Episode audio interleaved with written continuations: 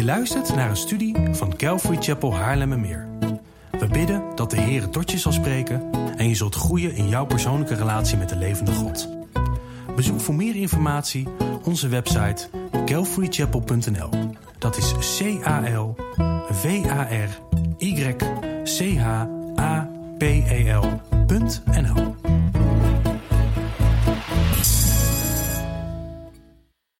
We zijn vier, vier, ja, vier zondagen geleden begonnen met uh, de preekserie Maak discipelen. Wat feitelijk de grote opdracht van Jezus is. En de grote opdracht luidt als volgt. Ga dan heen, maakt al de volken tot mijn discipelen, hen dopend in de naam van de Vader en van de Zoon en van de Heilige Geest, hun lerend alles wat ik u geboden heb in acht te nemen. En um, ja, zoals ik al eerder heb um, uitgelegd, uh, deze tekst die hier uh, geprojecteerd wordt, komt gedeeltelijk uit de herziene statenvertaling. Het geel gedeelte komt uit de NBG-vertaling, want dat maakt ook heel duidelijk wat de opdracht is en dat is maak discipelen. Nou, alhoewel wij in de grote opdracht vier handelingen zien, hè, dat het, uh, het heen gaan, uh, het erop uitgaan, uh, het maken van discipelen, het dopen en het leren, is er in de grondtekst van Matthäus 28, 19 slechts één handeling dat door Jezus op een gebiedende wijze gegeven wordt. En dat is, en dat is maar één ding. En dat is maak discipelen. Maak discipelen. En dit is dan ook de focus van de grote opdracht. En dan ook de focus van, van deze preekserie. Nou, tot nu toe hebben we een aantal dingen gezien. We hebben gezien wat een discipel is. we hebben dat ook gedefinieerd. En op basis van voorbeelden van zowel uit uh, het Oude Testament als ook het Nieuw Testament uh, zijn wij tot deze definitie gekomen. Een discipel is een volgeling van Jezus, die vervuld is met de Heilige Geest, die wordt als Jezus Christus en die zijn werk voortzet. En we zullen dat de komende weken ook nog verder gaan uitpakken, gaan uh, ontleden. Maar dit is voor ons dan de definitie. In 1 Koningen 19 en 2 Koningen 2 zagen wij uh, Elisa Elia navolgen. Wij zagen Elisa de dingen doen die Elia deed. We zagen Elisa vervuld worden met dezelfde geest waarmee Elia vervuld was, de geest van God. En wij zagen Elisa het werk van Elia voortzetten. En in het Nieuw Testament gaat dat precies op dezelfde manier te werk. In het Nieuw Testament volgen de twaalf discipelen Jezus na. Uh, zij werden door de Heilige Geest veranderd naar het beeld van Jezus. Jezus kreeg, zoals we het vorige keer ook hadden, over hadden, Jezus kreeg gestalte in hun. Waardoor zij de dingen deden die Jezus deed, waardoor zij het werk van Jezus voortzetten.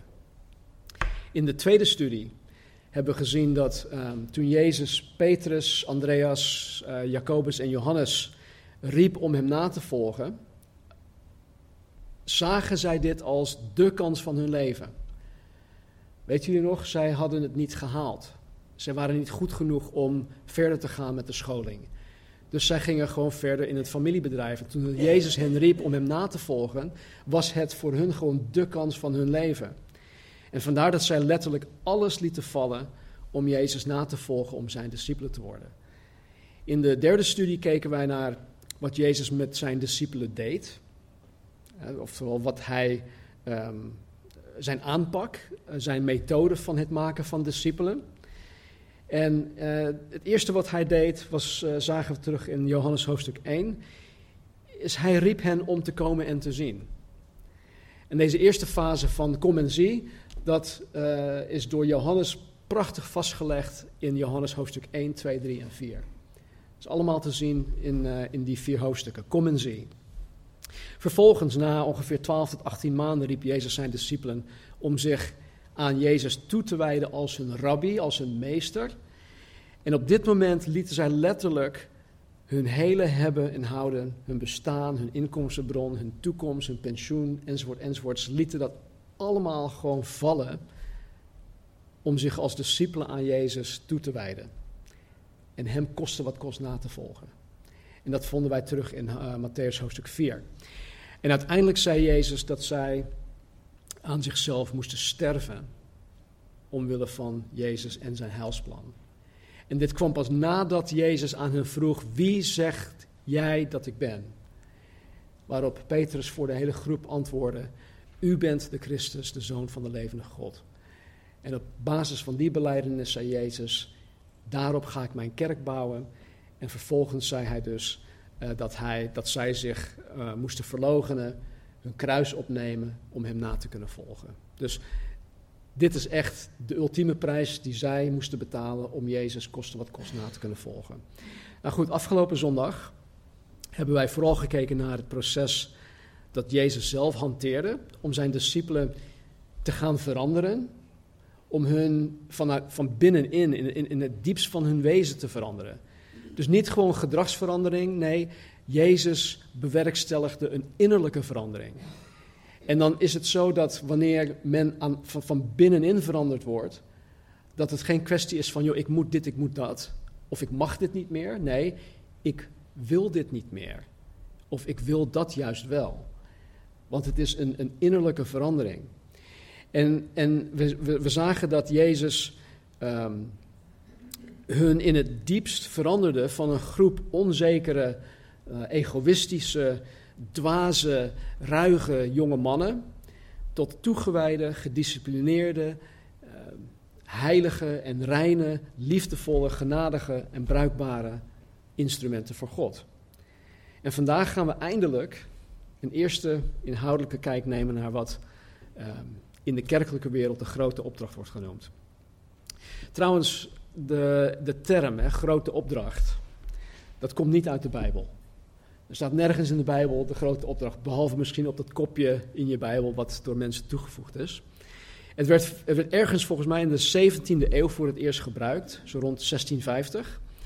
Uh, dus het komt niet per se uit de Bijbel zelf. Dus uh, sla je Bijbel open op Matthäus hoofdstuk 28 en dan lezen we vanaf vers 16. Matthäus 28 vanaf vers 16.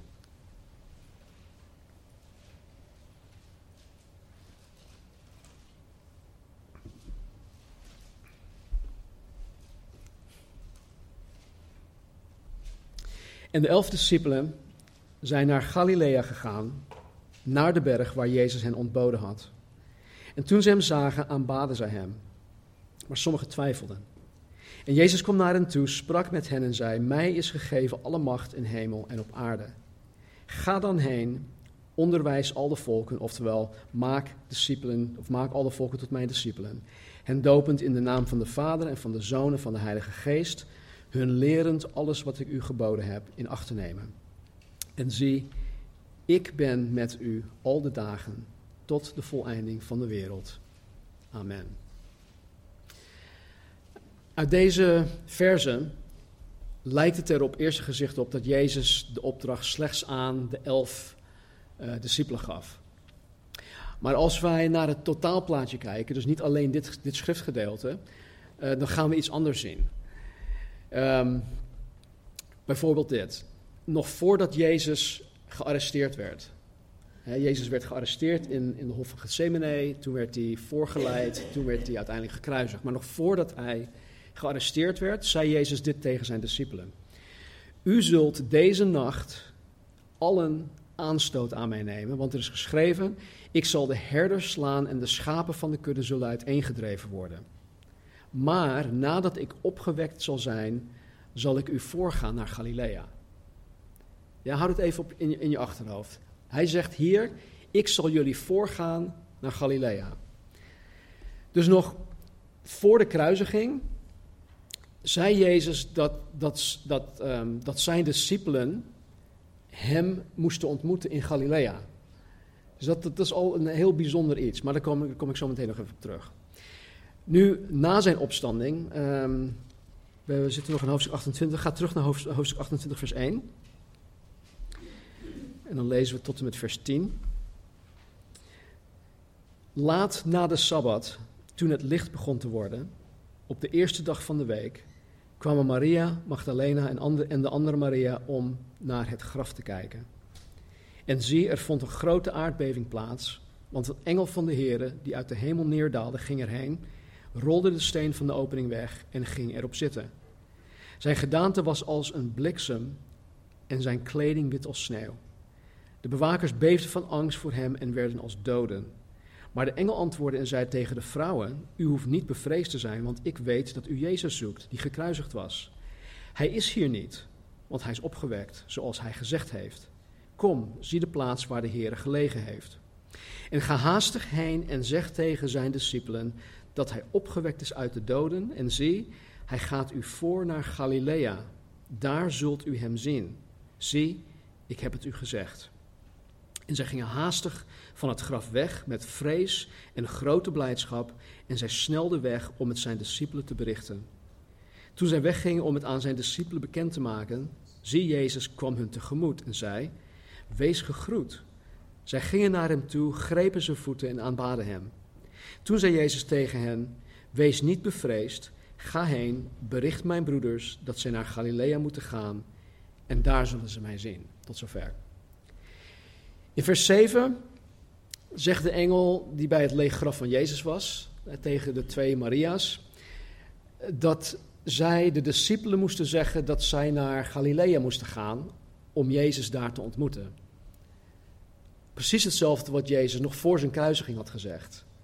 In vers 10 zegt Jezus, de opgestane Jezus, precies hetzelfde. Zeg tegen mijn discipelen dat ze naar Galilea moeten gaan en ik zal hun daar ontmoeten. Maar Galilea, eh, waar, waar de engel, waar Jezus het in hoofdstuk 26 over had, waar de engel het in vers 7 over had, waar Jezus zelf het in eh, vers 10 over had. Galilea ehm, was niet de eerste plek waar zijn discipelen Jezus in levende lijven zou zien. Dat kwam pas veel later. Volgens Lucas 24 had Jezus zichzelf reeds aan Simon Petrus laten zien. Ook in, in, in Lucas 24 liet Jezus zich aan de twee uh, Emmausgangers zien. Waarvan één Klopas heette, denk ik. In Johannes 20 verscheen de opgestaande Jezus aan de tien discipelen. Dat was, toen was uh, Thomas er niet bij. Acht dagen daarna, in Johannes 20, verscheen Jezus weer. Maar deze keer aan alle elf discipelen. Deze keer was Thomas erbij. Waarop Jezus tegen hem zei, kijk, zie mijn hand, mijn zij. Waarop hij dan zei van, oh mijn Heer en mijn God. Hij moest eerst zien. Maar goed, hij verscheen dus. En in Johannes 21 verscheen Jezus een tijdje later aan zeven van zijn discipelen aan het meer in Galilea. En uiteindelijk, in Matthäus 28, verschijnt Jezus wederom aan de elf discipelen. En deze keer in Galilea op de berg dat Jezus met hun had afgesproken. De plek waar de engel het in vers 7 over had en waar Jezus het zelf over had, nog voor zijn kruisiging en na zijn opstanding. Alhoewel Jezus um, zich eerst aan, de, aan de, de, de, twee Maria's had geopenbaard, en vervolgens aan Petrus, daarna aan de twee Emmausgangers en ook op verschillende keren aan de elf discipelen, had Jezus de berg in Galilea in gedachten voor iets bijzonders. En toen de engel en Jezus zelf zei om naar Galilea toe te gaan. Dus al die andere verschijningen van Jezus, daar had hij het niet over gehad. Hij had het alleen maar over Galilea. Ga naar Galilea toe, daar zal ik je ontmoeten. Dus Jezus had iets heel belangrijks, iets heel bijzonders voor, voor ogen. En uiteindelijk gaf Jezus de grote opdracht toen hij de discipelen op deze berg in Galilea ontmoette. Dus Jezus had al, was al van plan, hey, ik ga jullie daar iets vertellen wat van levensbelang is. Niet alleen voor jullie, maar voor alle komende generaties die na jullie gaan komen. Maar waren het alleen de elf discipelen die aanwezig waren? Want er staat in vers 16, en de elf discipelen zijn naar Galilea gegaan, naar de berg waar Jezus hen ontboden had. Waren het alleen de elf? Of waren er meer mensen bij? Nou, de apostel Paulus geeft ons hier, geeft ons in uh, de Korinthebrief uh, iets meer uh, inzicht. Hij, hij vult het verhaal aan. En dat is ook de, de beste manier. Er zijn heel veel Bijbelcommentatoren. Maar vaak is het zo dat de Bijbel zelf de beste commentaar is op de Bijbel zelf. En, en uh, dit, is, ja, dit is één zo'n geval. Als je daar naartoe wil gaan, mag dat. Is 1 Korinthe 15. Ik lees vanaf vers 3 tot en met 6. 1 Korinthe 15, 3 tot 6. Paulus schrijft: Ik heb u ten eerste overgeleverd wat ik ook ontvangen heb. Dus hij geeft gewoon door wat hij ontvangen heeft. Ik heb overgeleverd wat ik eerst ontvangen heb. Dat Christus gestorven is voor onze zonden, overeenkomstig, overeenkomstig de schriften. Dat hij begraven is en dat hij opgewekt is op de derde dag, overeenkomstig de schriften. En dat hij verschenen is aan Kefas, dat is Petrus, daarna aan de twaalf. En nu komt het. Daarna is hij verschenen aan meer dan 500 broeders tegelijk, van wie de meesten nu nog in leven zijn, maar sommigen ook zijn ontslapen. Bijbelgeleerden zijn het erover eens dat Paulus specifiek de ontmoeting op de berg in Galilea bedoelt, wanneer hij hier schrijft dat Jezus aan meer dan 500 broeders tegelijk verscheen. Dus hier worden, sorry, hier worden meer dan 500 broeders genoemd. Maar zoals ja, het gebruikelijk is in de Bijbel, ehm, werden het aantal vrouwen die er eventueel bij waren niet, niet genoemd. Sorry hoor. Denk bijvoorbeeld aan het voorbeeld van uh, de, de wonderbare spijziging van de 5000 mannen. er staat daarnaast ook nog vrouwen en kinderen. dus um, ook hier worden dan 500 broeders genoemd. Oh.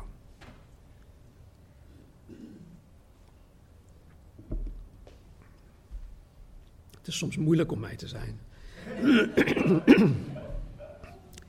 Um, goed, die 500 broers worden hier dus genoemd, maar dus niet het aantal vrouwen en misschien ook zelfs kinderen. En in Matthäus 28, 16 tot 18, wat we net gelezen hebben, staat. En de elf discipelen zijn naar Galilea gegaan, naar de berg waar Jezus hen ontboden had. En toen zij hem zagen, aanbaden zij hem, maar sommigen twijfelden. En Jezus kwam naar hen toe en sprak met hen en zei dit. Kijk, op het moment, uh, of op dit moment, wat we net hebben gelezen in Matthäus 18, 16 tot 18, hadden alle elf discipelen um, de opgestane Jezus al meerdere malen gezien. Ze hadden hem zelfs aanbaden, ze hadden zelfs gezegd, zoals Thomas, mijn Heer en mijn God. dus ze hebben hem meerdere malen in levende lijven gezien. Ze hebben zelfs met hem gesproken, ze hebben zelfs met hem gegeten. Het is dus logisch dat toen zij Jezus zagen, hem aanbaden. Dat is gewoon logisch. Zij waren uiteindelijk degene die in Matthäus 16 beleden dat Jezus de Christus is, de zoon van de levende God. Maar er staat hier dus, aan het eind van het vers 17, dat sommigen twijfelden. Het kan niet zo zijn dat hiermee sommige van de elf bedoeld wordt.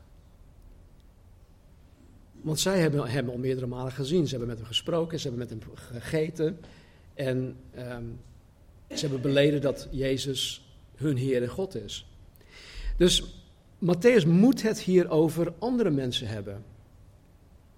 Vergeet niet dat naast de vrouwen en de elf discipelen geen van de overige 500 broeders die Paulus noemt, in, in 1 Korinthe noemt, Jezus reeds gezien hadden.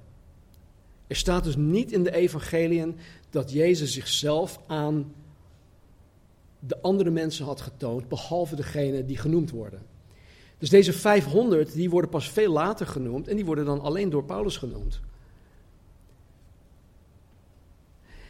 En deze 500 broeders, die hadden Jezus op dit moment nog niet gezien. Dit is de, echt de eerste keer dat zij Jezus na zijn opstanding zagen.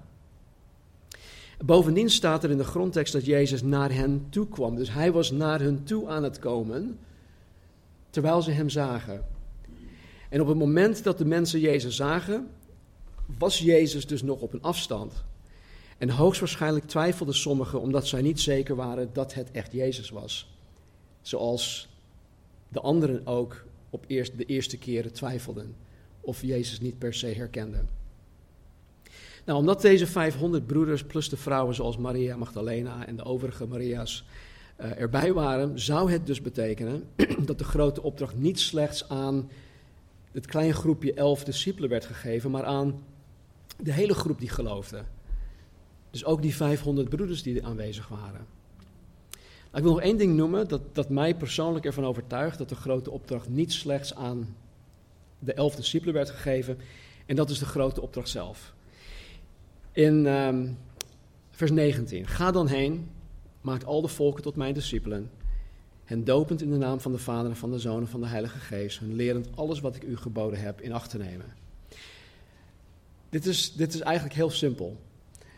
Jezus geeft hier een gebod om discipelen te maken. En een van de handelingen in het maken van discipelen is om men te leren om Jezus geboden in acht te nemen. Oftewel, om Jezus geboden te gehoorzamen. Dus ook dit gebod, het maken van discipelen. Dus heel simpel gezegd, gebied Jezus om discipelen te maken. En in het gebod gebiedt Jezus de eerste generatie, dus de 11 en misschien wel de 500, die door deze groep uh, ja, discipelen gemaakt worden, om hetzelfde te gaan doen. Is dat te volgen of, of is dat. Nee, nee. nee niet helemaal. Oké. Jezus gebiedt hun om discipelen te gaan maken. Ja, dat is, dat is duidelijk. Oké. In het proces van het maken van discipelen zegt Jezus: Je moet degene die je tot discipelen maakt, moet je, je moet hun leren om mijn gebod in acht te nemen. En mijn gebod is om discipelen te maken. Ja? Oké. Dus ik zeg, tegen, ik, zeg nu tegen Gita: de grote opdracht is om discipelen te maken. En degene die jij discipelt, moet jij leren onderhouden om discipelen te maken. Ja, is dat nu te volgen of nee? Oké, goed. Ik, ja, anders, uh, als je vragen hebt, dan uh, kan je me altijd na afloop vragen. Het gebod, het, het gebod houdt dus niet op bij de eerste mensen die het rechtstreeks van Jezus hadden gekregen. Het gebod gaat van generatie op generatie op generatie gewoon door. En vandaar dat ik altijd, of ja, vooral tijdens deze, uh, deze serie, dat ik, dat ik zeg dat wij discipelen moeten maken, die discipelen maken, die discipelen maken. En voor mij persoonlijk, en, maar dit geldt ook voor jullie, hoe kan ik weten, hoe kan ik zelf meten dat ik een discipel heb gemaakt? Het is pas meetbaar als de discipel die ik maak zelf ook discipelen aan het maken is. Snap je? Dat is, dat is het meetbare hierin. En ik, ja, ik, ik hou van meten. Meten is weten. en uh, ja, het is toch goed om, om, om ja, resultaten te zien. En want als wij maar samenkomen om samen te komen, of als we maar uh, bijbelstudiegroepen hebben om bijbelstudies te hebben, dan, dan kan je gewoon eindeloos doorgaan. Maar mijn werk is, is na de grote opdracht is pas af wanneer ik een discipel maak, die discipelen maakt, die discipelen maakt. Ja, dus knoop dat in je oren. Nou, het woord discipel, um, dat komt niet vaak, um, of dat komt um, niet in, in, in heel het uh, Nieuw Testament voor. Wat ik vorige week ook zei, het komt in de evangeliën en in handelingen meer dan 250 keer voor. Het meeste in, in, de, in de evangeliën. En het komt voor het laatst voor in Handelingen hoofdstuk 21. Discipel of discipelen. En deze discipelen werden in Handelingen 11 voor het eerst christenen genoemd. Toen ze in Antiochië waren. En ze werden niet, ze noemden zichzelf geen christenen, maar het was een soort scheldwoord van buitenaf omdat het, het navolgers van Christus waren en ze waren zoals Christus, dus werden zij christenen genoemd. En ja, dat waren echte discipelen. Er staat in Handelingen 11 vers, 11, vers 26 dit. Het gebeurde dat zij, dus zij, een heel jaar met de gemeente samenkwamen en een grote menigte onderwezen. En dat de discipelen voor het eerst in Antiochië christenen genoemd werden. Ook in Handelingen 26 en in 1 Petrus 4 worden discipelen van Jezus christen genoemd. In Handelingen ehm, in, in, ja, in, verschillende, op verschillende plekken in handelingen en ook in de brieven van Johannes, van Paulus, Jacobus en Petrus, worden de discipelen van Jezus broeders en zusters genoemd. Ik weet zeker dat als jullie, degene, degene die het Nieuwe Testament hebben gelezen, dat jullie broeder en of zuster meerdere malen tegen bent gekomen in deze brieven. In um, handelingen en in de brieven van Paulus, Judas en ook in het boek Openbaring worden discipelen van Jezus heiligen genoemd. Heiligen. En dat betekent dus dat wij allemaal, wij die Jezus navolgen, wij zijn heiligen. En we hoeven niet door een bepaald proces heen, we hoeven niet een bepaald status bereikt te hebben voordat we een heilige genoemd worden. Zoals dat in sommige kringen wel, wel, wel um, zo gaat. Maar wij zijn heiligen. Heilige, heilige Gita. Heilige Peter. Sint, Sint Peter. Sint Gita.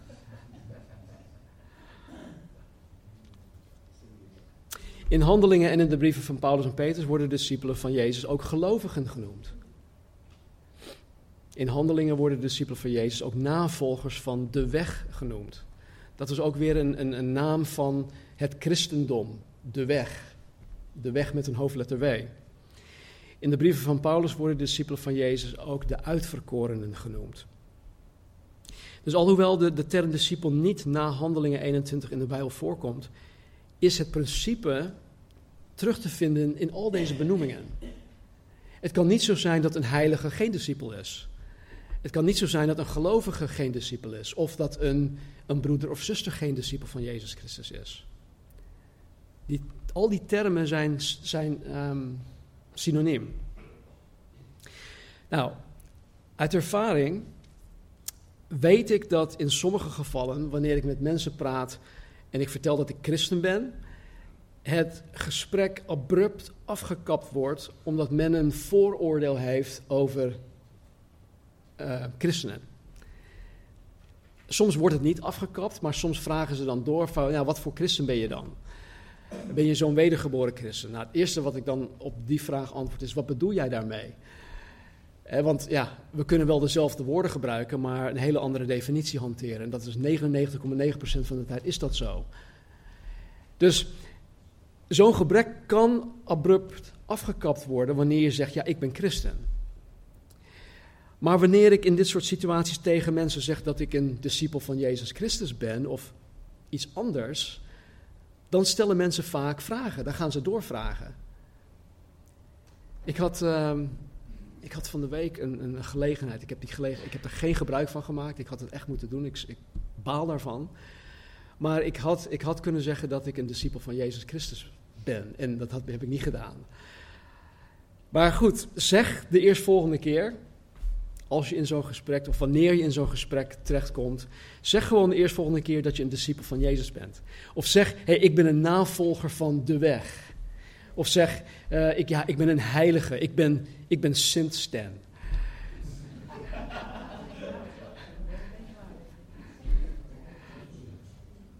Ik weet zeker dat je daar vragen over krijgt. Al, al, al, al, is, het me, al is het de vraag, hè, wat, wat bedoel je daar maar mee? Wat bedoel je daarmee? Maar weet je, zo'n vraag alleen al, wat bedoel je daarmee, is een opening om jouw verhaal te kunnen vertellen. Om over Jezus Christus te kunnen getuigen. Kijk, het maakt in principe niets uit of je jezelf een christen noemt, of een discipel, of een gelovige, of een navolger van de weg, of een heilige. Het belangrijkste is dat je met heel je hart gelooft dat Jezus de Christus is. Dat je met heel je hart gelooft dat Hij de Zoon van de levende God is, wat Hem gelijkstelt aan God. Dat je met heel je hart Hem navolgt en Hem toegewijd bent. Ik had vanmorgen een, een, een vraag over het deelnemen aan het avondmaal. En de vraag was: uh, wanneer kan iemand deelnemen aan het avondmaal? En mijn antwoord daarop was, nou, als iemand gelooft dat Jezus de Christus is, dat Hij de Zoon van de levende God is, en ook nog de vraag, stel dat de opname vandaag zou gebeuren, zou deze persoon met de opname meegaan, dan mag hij deelnemen aan het avondmaal. Kijk, ik kan dat niet voor jullie bepalen. Natuurlijk weet ik van sommigen van jullie, of van de meesten van jullie wel, dat jullie met de Heer wandelen. Maar ik kan niet in ieders hart kijken om te zien of je daadwerkelijk wedergeboren bent. Want laten we eerlijk zijn, we zijn allemaal heel goed in het dragen van maskers. Ik kan heel goed ehm, een, een christen voordoen. Snap je dus? Het gaat erom, als jij vandaag gewoon voor 100% zeker weet dat wanneer, de Jezus, wanneer Jezus Christus komt om zijn bruid op te halen, op te nemen, dat je meegaat, nou, dan mag je deelnemen aan het heilige avondmaal. En dan, is, dan ligt die verantwoordelijkheid niet bij mij, maar dat ligt bij jouzelf. Dus ehm, het belangrijkste is dat je Jezus navolgt, dat je gelooft met heel je hart, ziel, kracht en verstand. Per definitie betekent het dat als je een discipel van Jezus Christus bent, je ook iemand bent die discipelen maakt. Of op zijn minst, op zijn allerminst, wil leren om discipelen te maken. Want het is, het is niet iets dat we van huis uit meekrijgen, laat ik het zo zeggen.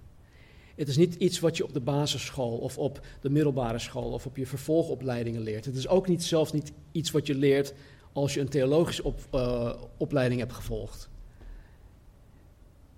Ik ken zat mensen met theologische uh, opleidingen die totaal niet weten hoe een discipel te maken. Dus daar ligt het niet aan. Wil je de grote opdracht vervullen? Wil je discipelen maken? Dat is al een heel goed begin. En daar kunnen we elkaar gewoon bij helpen. Zoals ik in een eerdere studie aangaf, vind ik de term grote opdracht best wel intimiderend.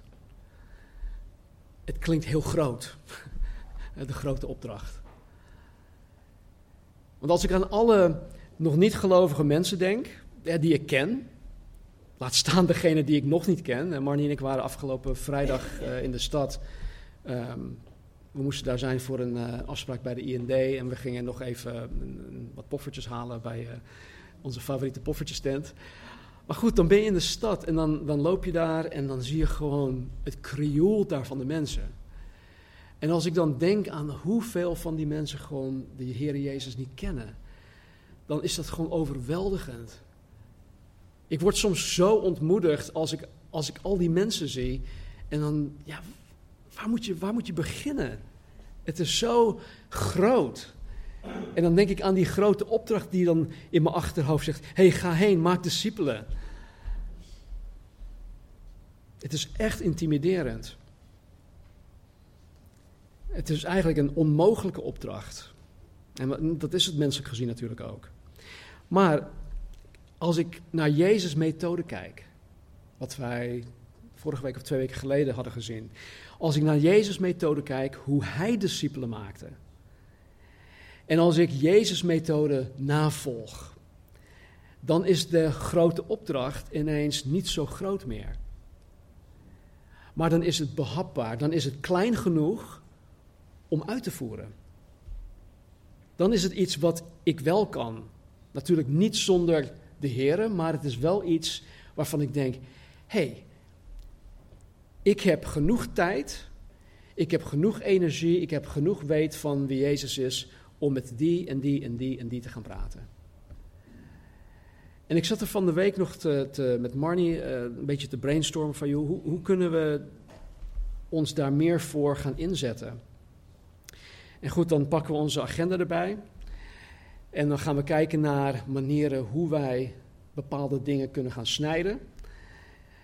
Oké, eh, nee, dat, nee, dat, nee, dat moeten we blijven doen. Uh, dat moeten we blijven doen. Uh, dat ook. Maar er zijn bepaalde dingen waarin, waarvan wij allebei dachten: hé, hey, hier kan ik iets mee. Um, bijvoorbeeld, hè, dit is, ik hoop niet dat, dat, dat jullie dit verkeerd op, opvatten, maar de woensdagavond. Ik vind de woensdagavonden voor mij persoonlijk echt waardevol. Uh, we komen samen. Wij volharden in de vier dingen, bijna de vier dingen die dus aangegeven worden in Handelingen hoofdstuk 2 vers 42. Wij volharden in de leer der apostelen. Wij volharden in de gebeden. Wij volharden in de fellowship. Wij nemen alleen geen, nou, soms eten we wel samen, maar we doen geen heilige avondmaal. Maar goed, drie van de vier dingen, daarin volharden wij op zo'n woensdagavond. Maar als ik, dat, als ik voor mezelf dan zo'n woensdagavond door de filter heen haal van het vervullen van de grote opdracht, het maken van discipelen. Ja, natuurlijk zijn wij bezig met, het, met, met elkaar ehm, ehm, te leren, ehm, scherp te houden en scherp te maken en elkaar te bemoedigen en, en dat soort dingen. Maar als ik kijk naar de ongelovigen of nog niet gelovige mensen, in hoeverre ben ik daarmee bezig? En ik dacht, oké, misschien, is het, misschien is het voor mij persoonlijk dan een goed idee, voor Marnie ook, om één of twee van de woensdagen echt te besteden aan de mensen om, in onze omgeving, onze buren bijvoorbeeld. We hebben heel veel, heel goed contact met onze buren. In uh, Lucas hoofdstuk 19, denk ik. Nee, niet 19, hoofdstuk 10.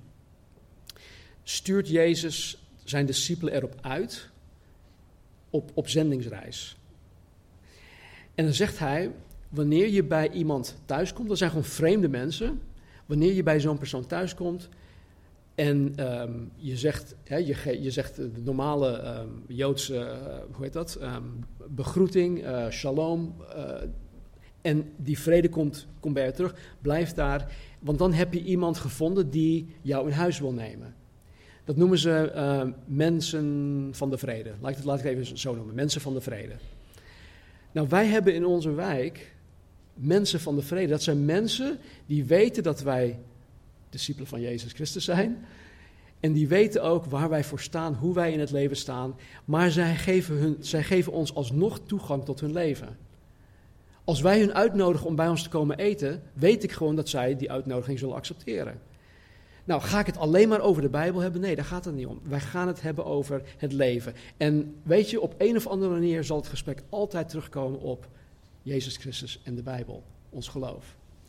Dus wij zaten te denken, misschien kunnen we ons, onze tijd um, anders gaan gebruiken op die woensdagavond. En ik wil jullie absoluut niet ontmoedigen om die woensdagavonden niet, uh, niet, te, niet te doen. Maar voor ons, voor mij dan, voor ons, misschien moeten we één of twee van die woensdagavonden juist aan onze nog niet gelovige buren besteden. Dat is behapbaar. Ik kan dat. En het past ook in, in, in ons schema. Goed, dus eh, als ik het op die manier benader, dan is de grote opdracht niet zo groot meer. Dan is het klein, dan is het te doen.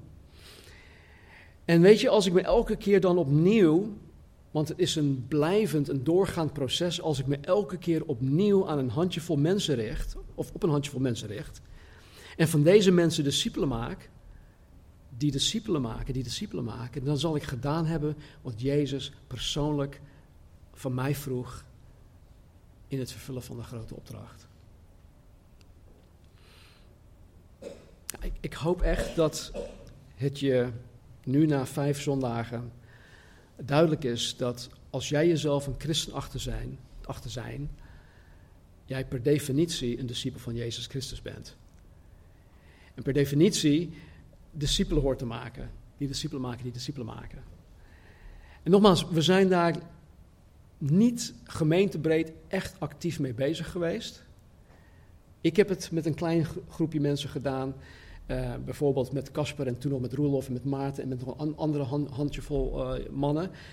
Um, toen de Flevopoldergroep erbij kwam, toen um, kreeg ik weer een, een, soort aanwas van, van nieuwe, nieuwe uh, discipelen waarin ik kon investeren. Dat heb ik ook gedaan, daar ben ik nog steeds mee bezig. En zo blijven er steeds meer mensen in mijn leven komen waarin ik mezelf, waarin ik Jezus Christus mag vermenigvuldigen.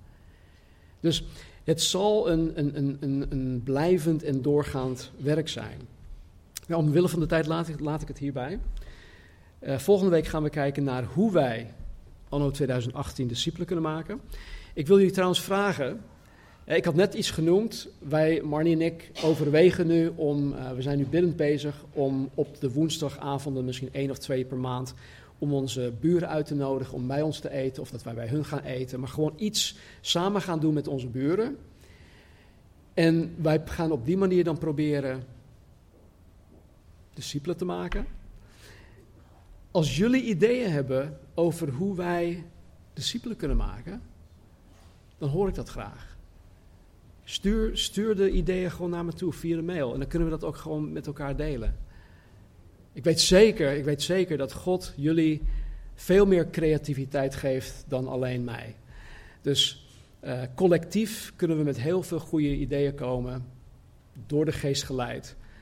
Want um, goede ideeën zijn niet altijd goede ideeën. Maar um, het moet wel door Gods geest geleid worden. Dus uh, stuur ze naar me toe. En voel je absoluut niet schuldig of bezwaard als je tot heden weinig of misschien zelfs helemaal geen discipelen hebt gemaakt. Het is niet de bedoeling dat je het idee krijgt dat er. Ah, daar komt Stan weer. Ah, er komt nog weer een ding bij. Of um, ja, er wordt nog meer van, van me gevraagd. Ik heb het al zo druk. Dat is absoluut niet de bedoeling. Het maken van discipelen behoort nou eenmaal bij wie je bent als christen, als navolger van Jezus Christus.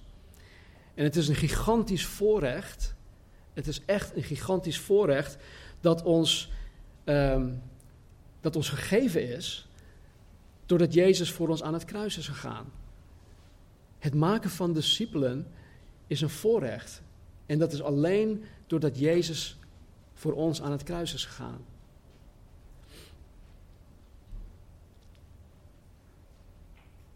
Het simpele feit, het ondoorgrondelijk feit, dat jij en ik discipelen van Jezus Christus mogen zijn, is geheel afhankelijk van het feit dat Jezus onze doodstraf op zich heeft genomen. En de plaatsvervangende dood van Jezus aan het kruis is het enige, is het enige dat de mens de mogelijkheid biedt om de meester, onze rabbi, Jezus Christus na te kunnen volgen. Dat is dan ook de enige voorwaarde. Door Jezus dood aan het kruis, door zijn opstanding uit de dood, hebben wij die hem navolgen vergeving van zonde gekregen. Wij zijn voor 100% vergeven van alle zonden. Denk daar eens over na. Denk daar gewoon dagelijks over na. Dat wij voor 100% vergeven zijn.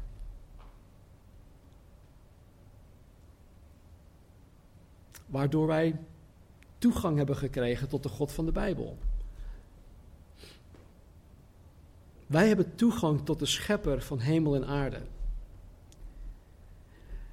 Wie van jullie hebben ooit een kopje koffie gedronken met koning Willem-Alexander? Oh, Delano. Nee, maar niet heus.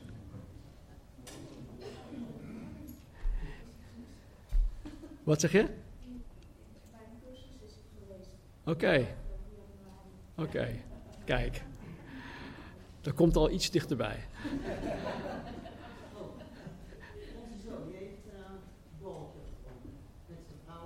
Oh, echt? Ja, ja. Oké. Okay. Dat is hartstikke gaaf. Maar goed, het is echt een minderheid, toch? Maar wij allen hebben toegang tot de koning der koningen, de heer der heren. Wij allen hebben toegang tot de schepper van hemel en aarde.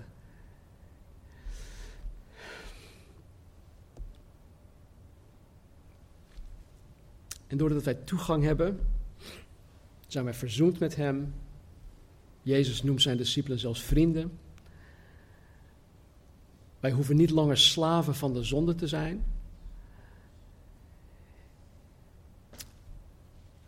Ik uh, ken mensen om me heen die zijn gestopt met roken. Maar als je nu ziet, hebben ze allemaal van die machientjes, van die uh, vape, vape dingen. En ik zie overal, in, vooral in onze straat, zie je echt, nou ja, soms staan ze met z'n tienen allemaal te vapen. En dat, dat ziet er wel gaaf uit, hè? net zoals een rookmachine op het podium. Maar ja, ik vraag, waarom ga je van dit af, waarom stap je daarvan af en ga je hiermee verder? Ja, omdat dit minder slecht is voor je. Ja, hallo. het is echt niet minder slecht voor je. Maar weet je, mensen kunnen niet van mensen zonder Christus, zonder dat de Heilige Geest in hun woont, zonder dat de geest hun van binnenin verandert, kunnen mensen niet van de zonde af. Maar wij hoeven geen slaven van zonde meer te zijn. Ik was vroeger zo ontzettend gebonden en verslaafd aan heel veel dingen. Ik was een slaaf van de zonde, maar nu heeft Jezus de ketenen als het ware gebroken en nu ben ik vrij. Hij maakte mij vrij en ik hoef geen slaaf meer te zijn.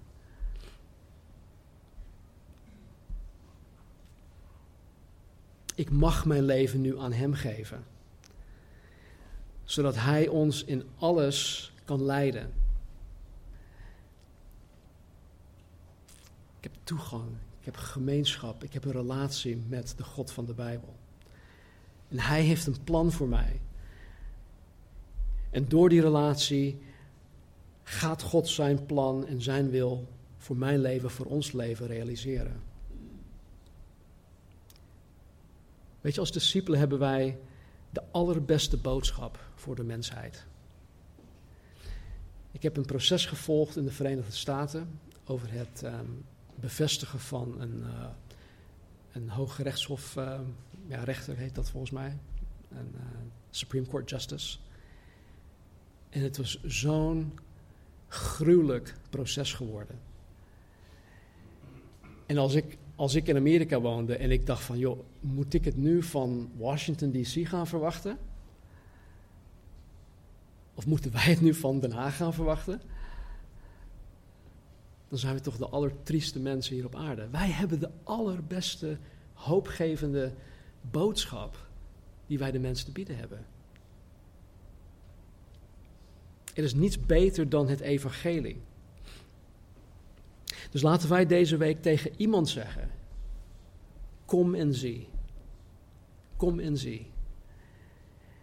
En dan, wanneer wij mensen uitnodigen om te komen en te zien, laat Jezus die in jou is aan deze mensen zien. Door anders te zijn, anders dan de wereld.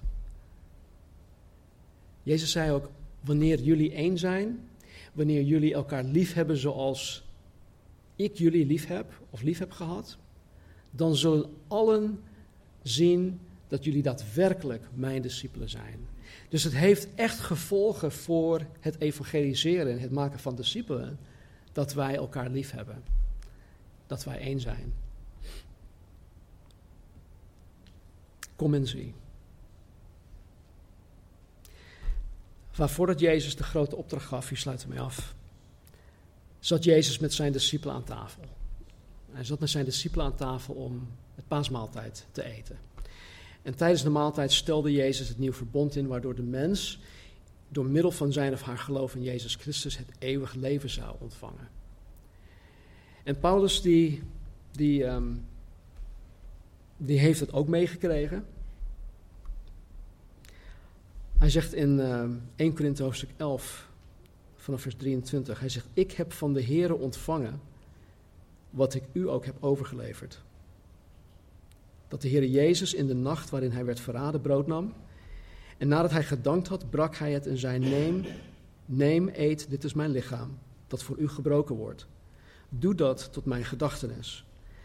Evenzo nam hij ook de drinkbeker na het gebruiken van de maaltijd en zei: Deze drinkbeker is het nieuwe verbond in mijn bloed. Doe dat zo dikwijls als u die drinkt, tot mijn gedachtenis. Want zo dikwijls als u dit brood eet en deze drinkbeker drinkt, verkondig de dood van de Heer totdat hij komt. Totdat hij komt, sorry. In de context van de Korinthebrief heeft hij het over het um, dat, dat wij onszelf moeten beproeven en dat wij het niet op een onwaardige wijze tot ons nemen. Nou, ik wil voorop zeggen dat geen van ons waardig zijn om het te nemen. Wat hij hiermee bedoelt is, is dat er in de kerk in Korinthe, dat was echt een, een zootje, ik denk dat geen van ons zouden willen aansluiten aan die gemeente. Maar wat gebeurde er wanneer, wanneer ze zo'n potluck hadden zoals dit? uh, waren er nog mensen die pas later konden komen omdat ze nog aan het werk waren.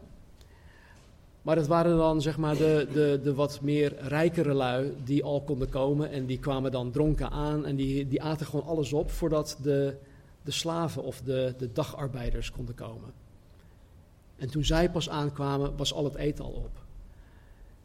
En dat hoorde een liefdesmaaltijd te zijn.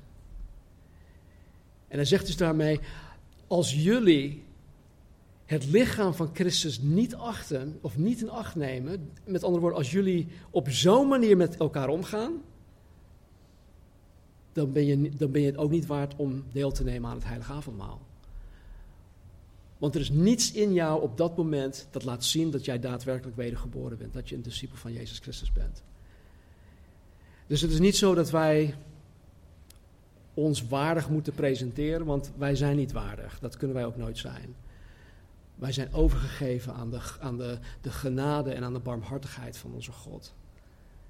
En juist daarom mogen wij deelnemen aan het heilige avondmaal. Dus als jij vandaag wedergeboren bent, als jij weet dat wanneer de opname komt, jij meegaat, neem alsjeblieft deel. En André die komt zo meteen naar voren toe. Die gaat ons leiden in een aantal liederen. André in het aanbiddingsteam. En uh, ik zou zeggen, neem een moment vanuit je eigen plaats om met God te praten. Misschien moet je de Heer danken. Misschien uh, moet je wat zonde beleiden. Maakt mij verder niets uit, maar praat met God en wanneer je er klaar voor bent, uh, neem de elementen en neem ze terug naar je stoel. En dan uh, sluiten we de dienst af met een aantal liederen. Ja, laten we bidden. Heer God, dank u wel dat u zo ver gegaan bent om mij, om ons te redden. Jezus, dat u als de zoon des mensen gekomen bent om te zoeken en te redden al wat verloren is. En ik dank u, Heer, dat u uzelf kenbaar hebt gemaakt, ook vanmorgen weer door uw woord. Ik dank u voor de, de grote opdracht die eigenlijk um, ja, niet zo groot hoeft te zijn voor ons. Maar die gewoon behapbaar is, die haalbaar is voor een ieder van ons. En vader, waar wij uh, misschien, uh, waar wij het misschien hebben nagelaten om bewust discipelen te maken. Heer, vergeef ons daarvoor. En help ons om vanaf dit punt bewust te zijn dat u en ieder van ons ertoe geroepen hebt om u na te volgen in het maken van discipelen. Heer, leer ons om dit te doen. Geef ons de creativiteit. Geef ons de moed, Heer. Geef ons de vrijmoedigheid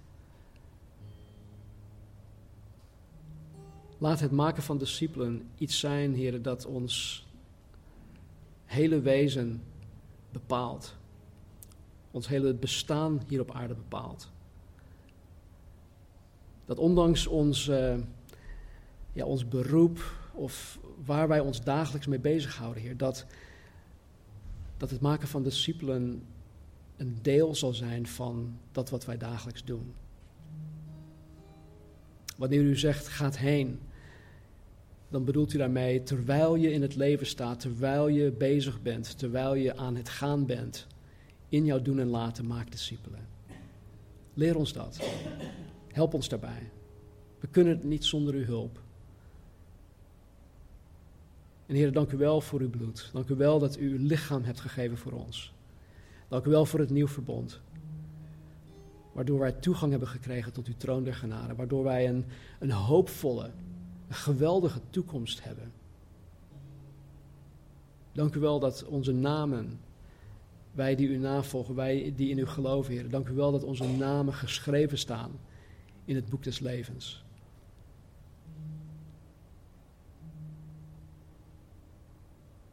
Dus Heer, doe wat u vanmorgen wil.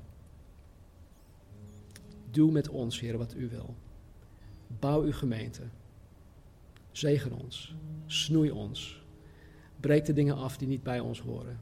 En bouw de dingen op die u wel wilt dat in ons leven zijn. In Jezus' naam. Amen.